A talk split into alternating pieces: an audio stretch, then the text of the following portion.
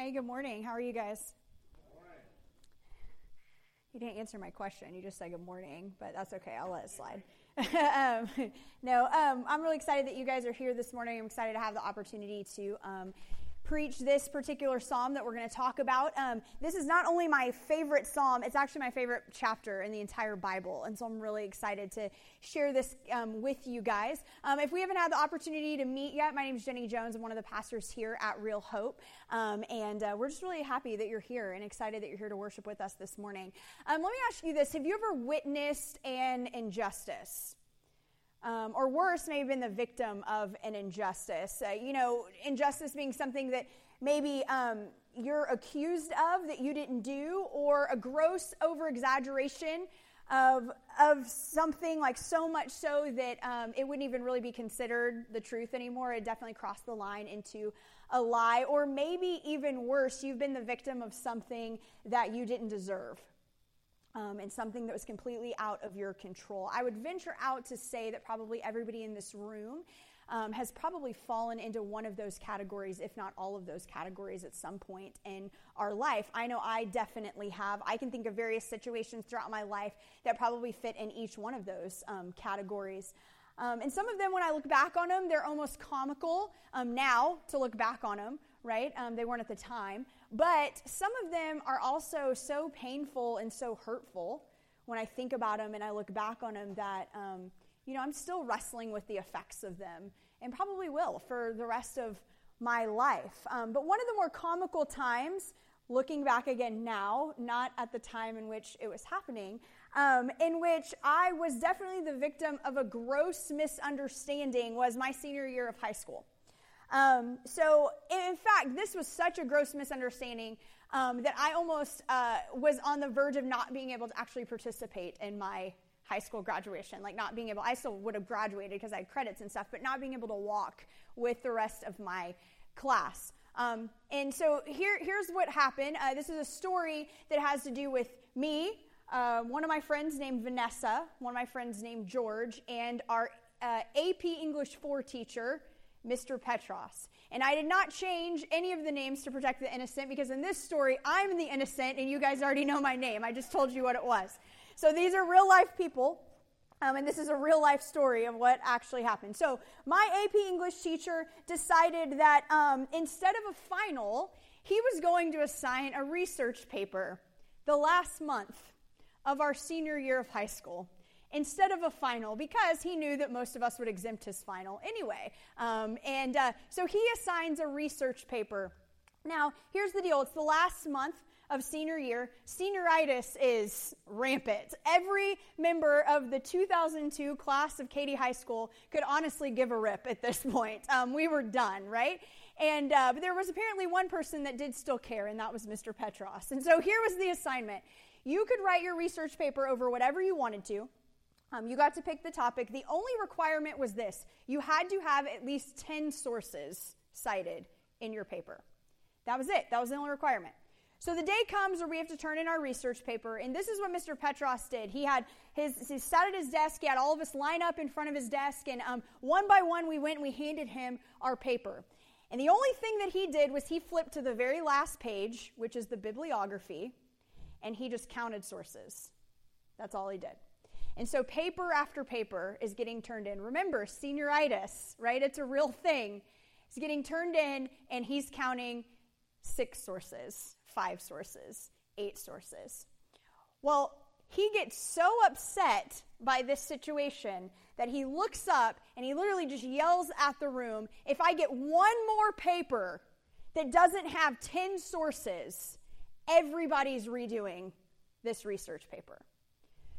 Here's something that you should know about me I am a rule follower. I don't particularly like rules. I'm not sure anybody does, but I am a firm believer in the fact if there is a rule or there is a policy that you should abide by it and it should be enforced. So, guess who had 10 sources in her paper? This girl. Guess who was not rewriting a research paper the last two weeks of senior of high school? Also, this girl. Now, here's where George and Vanessa come into the story. We're standing in front of uh, Mr. Petros's desk. Vanessa's standing in front of me. George is standing behind me. And as soon as Mr. Petros makes the announcement that if he gets one more paper with less than 10 sources, everybody has to redo it, um, Vanessa just turns, so, you know, pretend you guys are me. Vanessa just turns and she whispers, I'm sorry. Because the thing is, is she had actually already told both me and George that she only had six sources on her paper. So George just kind of leaned forwards and he whispers, I'm going to hurt you if I have to redo this paper.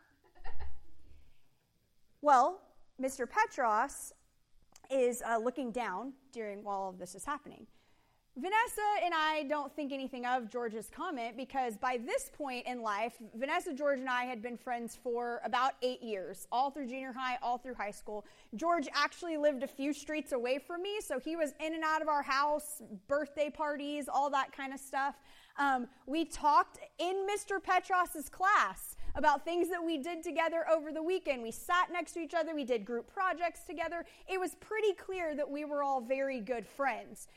But anyway, Mr. Petros looks up after George says this and he says, Miss Day, Day is my maiden name. He says, Miss Day, Mr. Morris's office right now. Mr. Morris was our class principal. Uh, here's the thing again, I'm a rule follower. Like, I had never been to the principal's office up until this point. I had never really broken a rule, at least intentionally, up until this point. Um, but because I am such a rule follower and I'm so incredibly nervous at this point of what's going on, I immediately just leave. I walk out of the classroom and Mr. Petros follows me, which looking back in the story now, I'm like, what did he do with all the other kids in his class? I don't know. But anyway, he left them.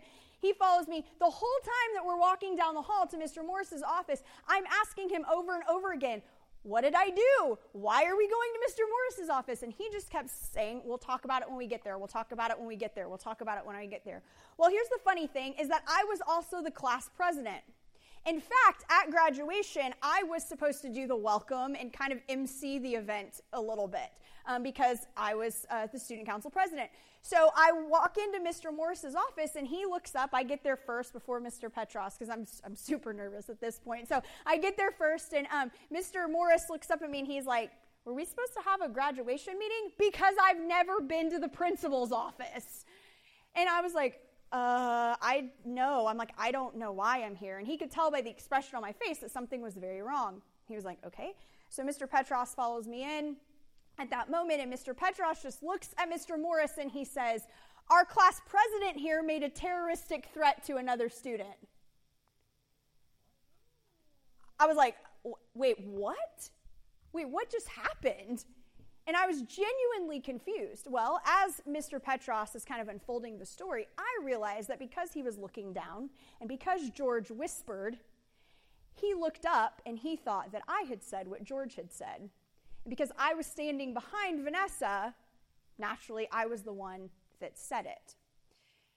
If you don't know me that well, then you probably don't know that I am basically a pacifist. I hate violence. Um, I always am cheering for the underdog, like rooting for the vulnerable and the marginalized. Like, never, and do I mean ever, have I been accused of a terroristic threat to anybody. But this thing kind of unwinds, right? And it gets so out of control that literally it takes the next week to sort it out. And the only thing that resolved it was Vanessa's parents coming up to the school and signing a document saying that they did not feel threatened in any way when Vanessa was in my presence. Now listen, I'm not trying to make light of bullying. Like, good job, Katy High School, for like doing your due diligence. But my point being is that obviously that is an illustration of being involved in being the victim of something that is a huge injustice, a gross misunderstanding. Now, I'm not naive enough to know that there are huge, much bigger injustices that exist in our world than me getting accused of a terroristic threat to another student. There are huge injustices that exist in our world. But I wanted to tell you guys that story because I wanted to kind of paint a picture for you of what it feels like and what it looks like to be caught in the middle of something that you really shouldn't be involved in. It's completely out of your control that this thing is happening to you because that is the position that King David is in when he writes this psalm that we're going to be looking at today. he finds himself the victim of a gross injustice, a gross misunderstanding. And he's trying to figure that out and he's trying to reconcile what to do with that. And that's one of the reasons why I love the Psalms. I love the Psalms because, on one hand, it very much is inspired by God to help teach us about God and about his character and about who he is. But on the other hand, the Psalms are also songs and poems. And I don't know about you guys, but I know for me, there is something about music that helps me feel and reconcile emotions and feelings that I don't know that I would have the words to put to them if music didn't exist.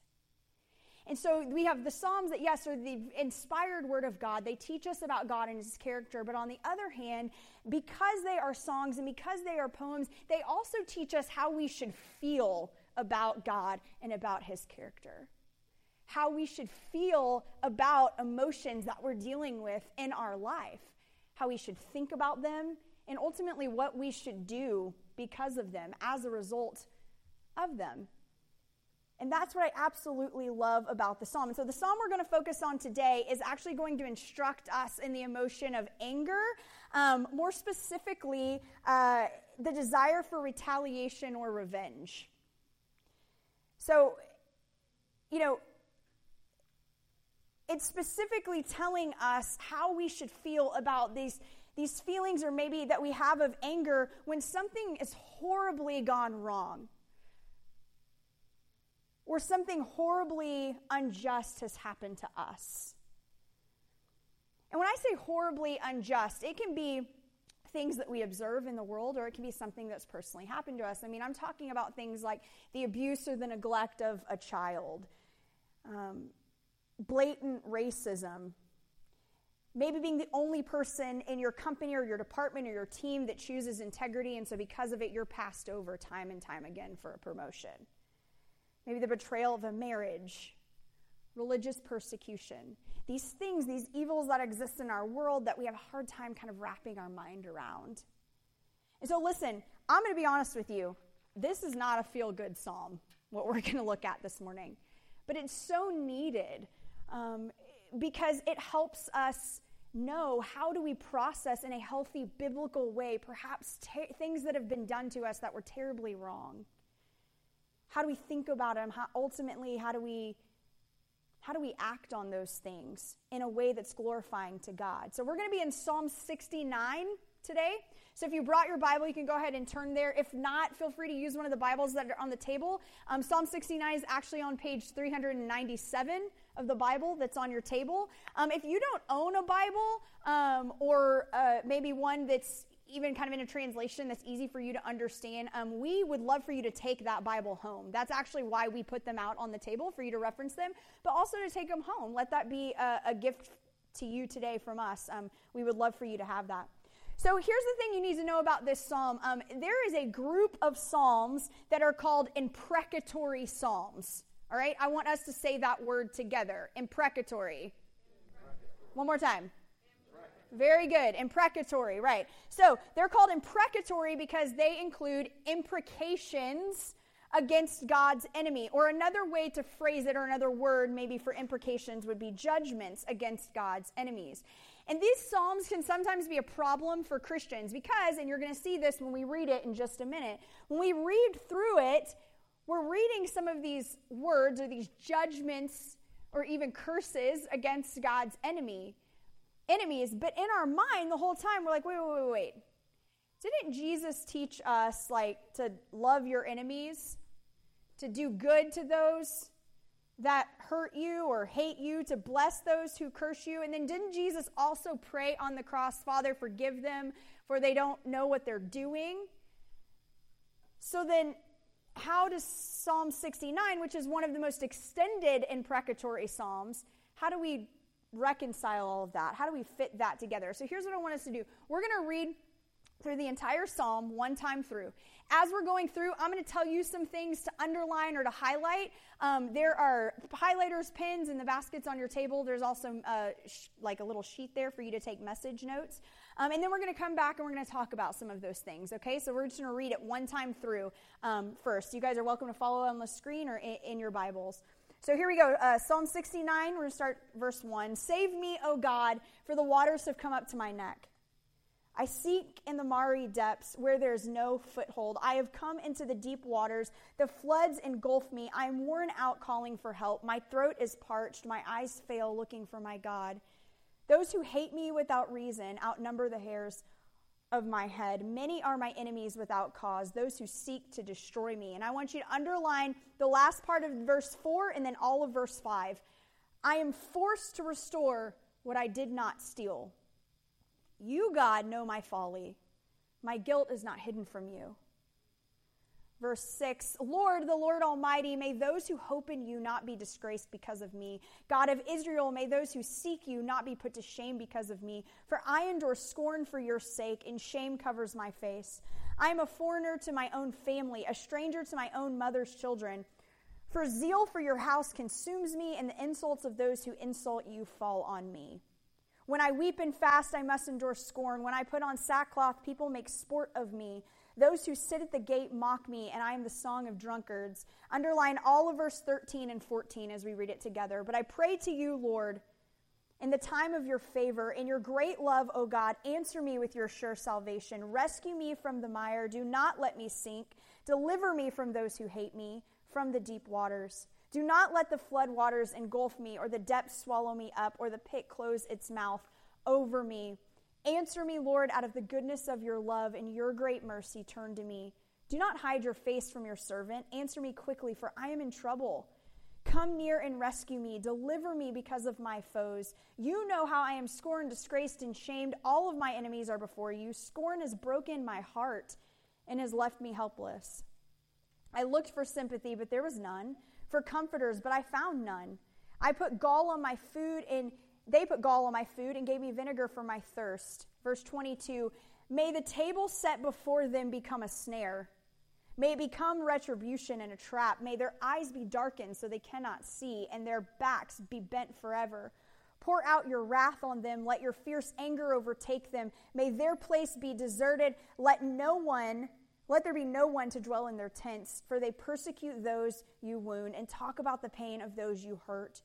Verse 27 Charge them with crime upon crime.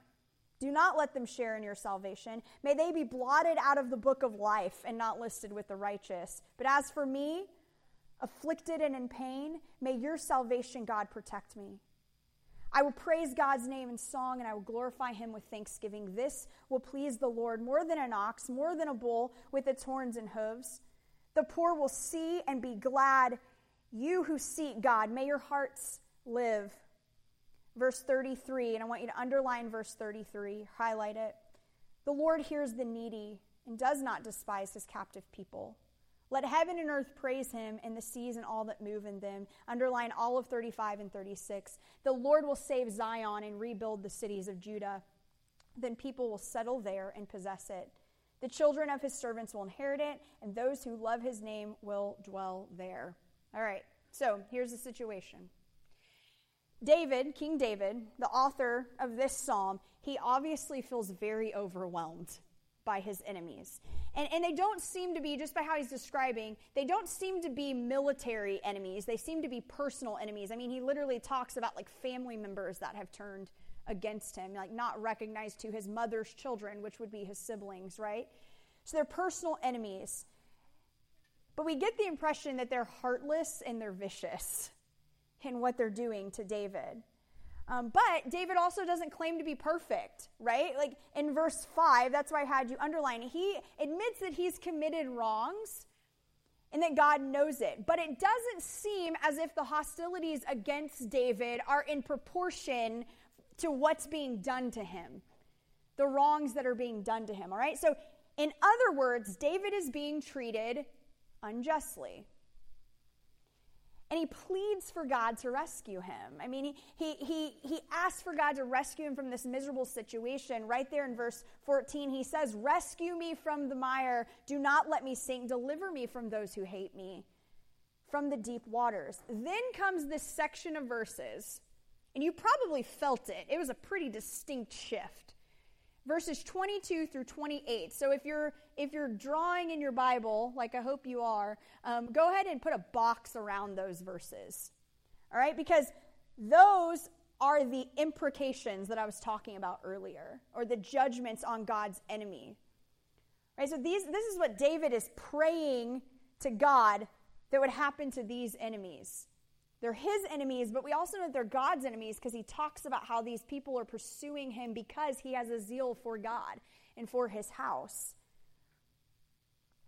And so here we have King David. He's not a perfect man, he doesn't claim to be, but he is righteous and he's a man who loves God and he trusts God and he stands up for the vulnerable and for those who are suffering and the undeserved persecution that he's experiencing that he knows his enemies are also God's enemies. And in the middle of this whole thing, he devotes these seven verses, 22 through 28, on calling out to God very specifically on the punishment that he would like to see to these enemies.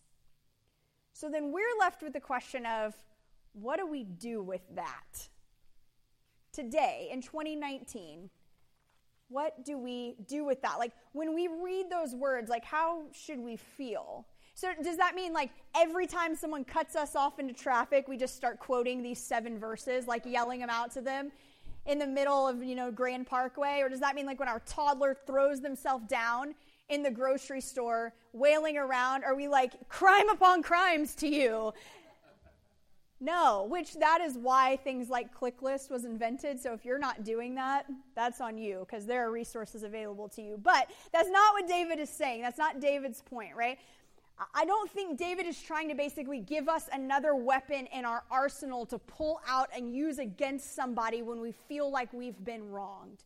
That's not the point of what David is saying. But I do think that there are two things that we can kind of pull out from this psalm. There's a lot of things we can glean from this psalm, but I think there's two specifically that we're going to talk about this morning that we can pull out from this psalm that does affect our everyday life and how we deal with some of these injustice, injustices that we've experienced. Now, listen, here's the thing I would really encourage you to take notes on this message, not just because I think it's particularly profound or anything, but because you're either in one of three camps. You're walking through dealing with some ramifications of injustices that you've experienced, or something so recently has happened to you that you still remember what that feels like, or you're going to. Because none of us are immune to things that we don't deserve happening to us. It's going to happen. And you need to know how to process that when it happens. And so here's the first thing. Here's the first thing that I think we can pull out of this psalm. It's this it's that sometimes we are forced to restore what we did not steal. Sometimes we are forced to restore what we did not steal. Look at verse 4, specifically the last half, which is why I asked you to underline it earlier. Um, this is what it says it says, I am forced to restore what I did not steal. That's what David says. Now, like I said earlier, this is my favorite uh, chapter in the book. And, and no, it's not just because there's seven verses in which David curses his enemies. That's not why this is my favorite chapter in the Bible. Um, but but I've read this chapter probably no less than a hundred times in my life. And this particular verse, verse four, that second half has never stuck out to me like it did this week when I was studying and writing this message. Or I, maybe the better way to phrase it is that I've, the Holy Spirit has never kind of used it to hit me with a ton of bricks like he did this week when I was studying for this. And here's the thing when we read this, to take it literally, I mean, David is literally talking about material possessions. Okay, so David is literally saying there are things that were stolen, things, literally stuff, items that were stolen, that I am being accused of stealing, that I didn't steal, but I'm being held accountable and responsible for restoring them. So that's what David's talking about, right? But when we zoom out and we apply this to our life, I wonder how many people today walk around bearing the weight and the responsibility of being forced to restore something that was stolen from them in which they didn't steal. I think about um, kids that have been neglected or abused. Um, I think about uh, kids that were maybe born into um, poverty or the millions of children throughout our globe that have been enslaved in terrible things like sex trafficking and are still enslaved in that. And I think about them as adults and I wonder if they walk around with the weight of feeling that they are forced to restore something that was stolen from them that they did not steal.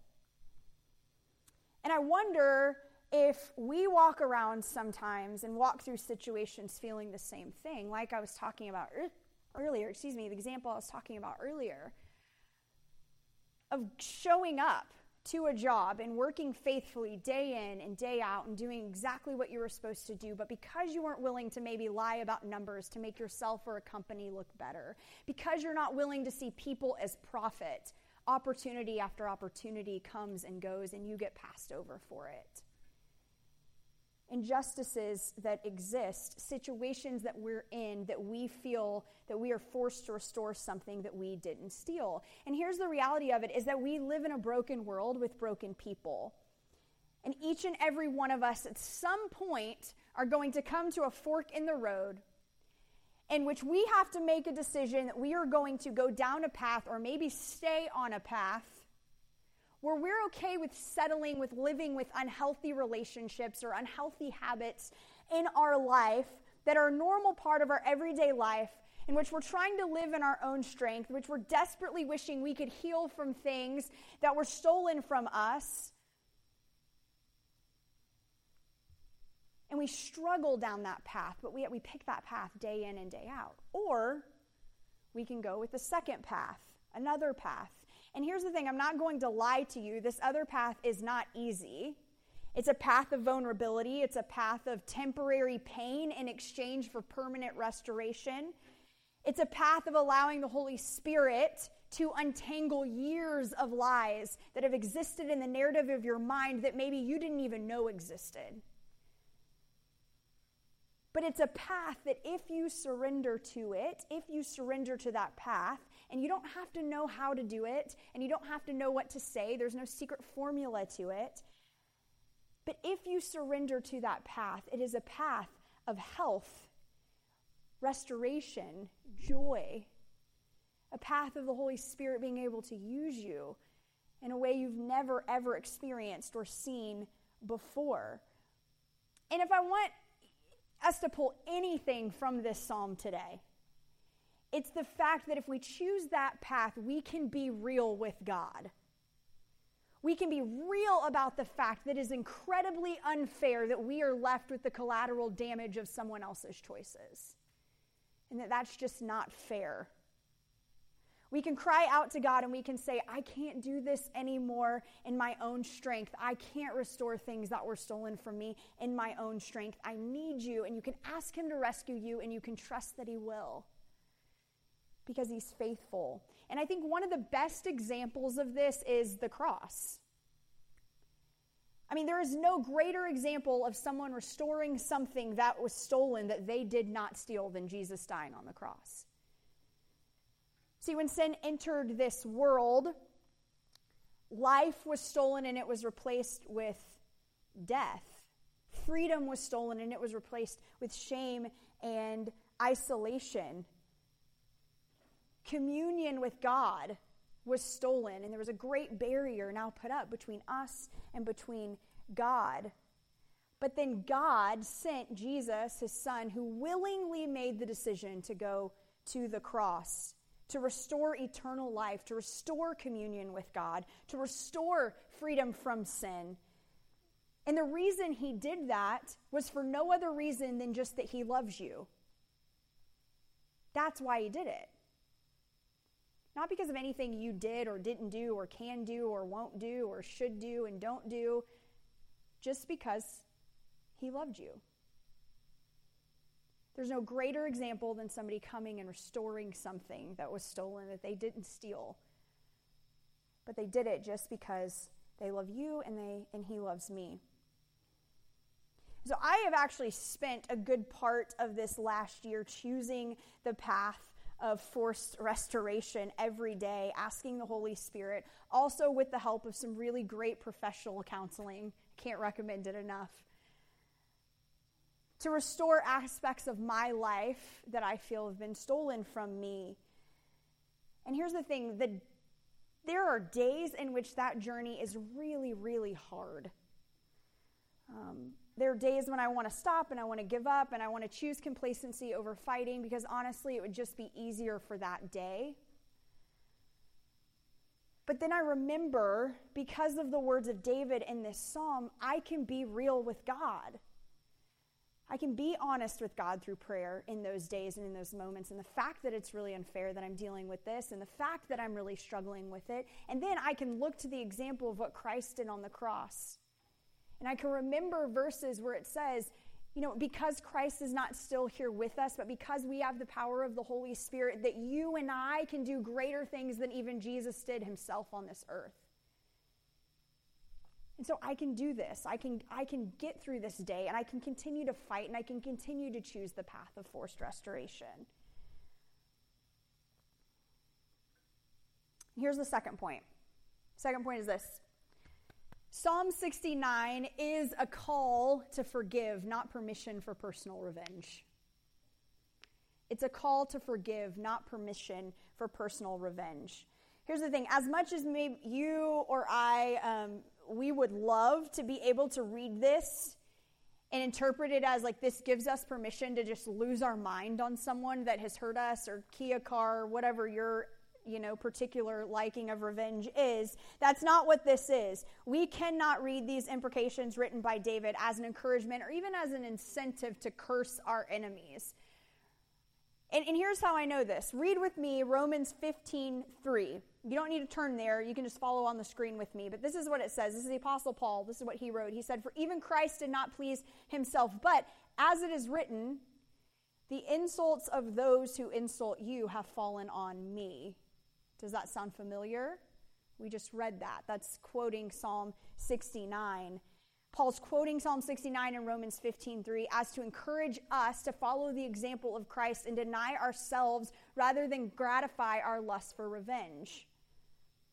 Here's the deal. You might be thinking, yeah, but Jenny, there are some truly terrible people out there that are doing really evil things. So we just like we just ignore that and they just they just get off the hook for that. They just continue on. Or, or you might be thinking, yeah, Jenny, that's fantastic. That sounds great, like really nice and rainbows and unicorns and warm and fuzzy and all that. But like, you don't know my story and you don't know how deeply I have been wounded. But here's Paul's point, and here's David's point is that it's not that there's not going to be wrath or judgment or even punishment for those actions. It's just that it's not your responsibility or I'm my responsibility to execute that. That's not our job. That's not our role. The Bible is very clear about the fact that those things exist. The punishment and accountability for actions definitely exist. It's just that it's not our business to execute those. Read with me Romans 12, 19 through 21. It says this Do not take revenge, my dear friends, but leave room for God's wrath, for it is written, It is mine to avenge. I will repay, says the Lord. On the contrary, if your enemy is hungry, feed him. If he is thirsty, give him something to drink. In doing this, you will heap burning coals on his head. Don't get caught up there. That's not the point. Let's keep reading. Last verse. Do not be overcome by evil, but overcome evil with good. You don't give someone something to eat or drink because you're like, that'll heap the burning coals. Take that. That's not, that's not what Paul's saying here. That's why he ends it with do not overcome, do be overcome by evil, but overcome evil with good. But here is something that we can take away from that, those little, that, those few verses right there is it's this, is that God's wrath is the only burning coals that can actually purify. Here's what I mean by that. If there is repentance, if there is a heart of repentance in somebody, God can actually use those burning coals of judgment as a purifying tool. But if there's not repentance, then God will use those as a punishing tool. But here's the bottom line that's God's decision to make, it's not ours. And until that day, we do follow the words of Jesus of love your enemies, do good to those who hate you, pray for those that have hurt you. In this, Jesus says, you will be sons and daughters of the Most High.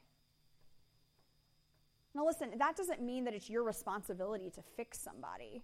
There are definitely relationships and times in our life in which we need some distance between us and that person. It is not your responsibility to fix someone, but it is also not your responsibility to provide judgment or wrath or revenge either.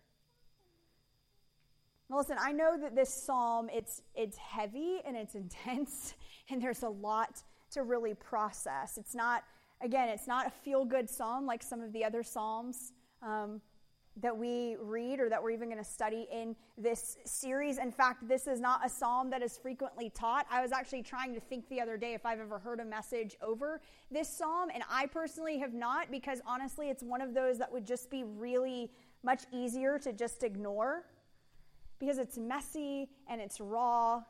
It's David being vulnerable, but it also teaches us so much about God's character in the process of it. And it's a great example for us of just how we can also be real with God. and Dare I say, even messy and raw in what we tell God and how we're feeling about a certain situation. I know for me and for my life, it has taught me um, an incredibly healthy and biblical way to express some of these emotions that I know swirl around inside of me sometime, while the entire time encouraging me to follow the example of Christ. So here's what I want to end our time with today. Um, I want to end our time by rereading this psalm to you. But um, in just a minute, I'm going to ask you to do this. I want you to um, bow your head and I want you to close your eyes. And I want you to just listen to the words, especially in light of what we've been talking about, kind of the lens in which we've, we've, we've been given to see this psalm and apply it to our life. And so I just want you to bow your head, to close your eyes. You can do that right now and just um, listen to the words of this psalm. Save me, O God, for the waters have come up to my neck. I seek in the miry depths where there is no foothold. I have come into the deep waters. The floods engulf me. I'm worn out calling for help. My throat is parched. My eyes fail looking for my God. Those who hate me without reason outnumber the hairs of my head. Many are my enemies without cause, those who seek to destroy me. I am forced to restore what I did not steal. You, God, know my folly. My guilt is not hidden from you. Lord, the Lord Almighty, may those who hope in you not be disgraced because of me. God of Israel, may those who seek you not be put to shame because of me. For I endure scorn for your sake, and shame covers my face. I am a foreigner in my own family, a stranger to my own mother's children. For zeal for your house consumes me, and the insults of those who insult you fall on me. When I weep and fast, I must endure scorn. When I put on sackcloth, people make sport of me, those who sit at the gate and mock me. I am the song of the drunkards, but I pray to you, Lord, in the time of your favor. In your great love, O God, answer me with your sure salvation. Rescue me from the mire. Do not let me sink. Deliver me from those who hate me, from the deep waters. Do not let the floodwaters engulf me, or the depths swallow me up, or the pit close its mouth over me. Answer me, Lord, out of the goodness of your love. In your great mercy, turn to me. Do not hide your face from your servant. Answer me quickly, for I am in trouble. Come near and rescue me. Deliver me because of my foes. You know how I am scorned, disgraced, and shamed. All my enemies are before you. Scorn has broken my heart and has left me helpless. And I looked for sympathy, but there was none, for comforters, but I found none. They put gall in my food and gave me vinegar for my thirst. May the table set before them become a snare. May it become a retribution and a trap. May their eyes be darkened so they cannot see and their backs be bent forever. Pour out your wrath on them. Let your fierce anger overtake them. May their place be deserted Let there be no one to dwell in their tents, for they persecute those you wound, and they talk about the pain of those you hurt. Charge them with crime upon crime. Do not let them share in your salvation. May they be blotted out of the book of life and not be listed with the righteous. But as for me, afflicted and in pain, may your salvation, God, protect me. I will praise God's name in song and glorify him with thanksgiving. This will please the Lord more than an ox, more than a bull with its horns and hooves. The poor will see and be glad. You who seek God, may your hearts live. The Lord hears the needy and does not despise his captive people. Let heaven and earth praise him, and the seas and all that move in them. For God will save Zion and rebuild the cities of Judah. Then people will settle there and possess it. The children of his servants will inherit it, and those who love his name will dwell there.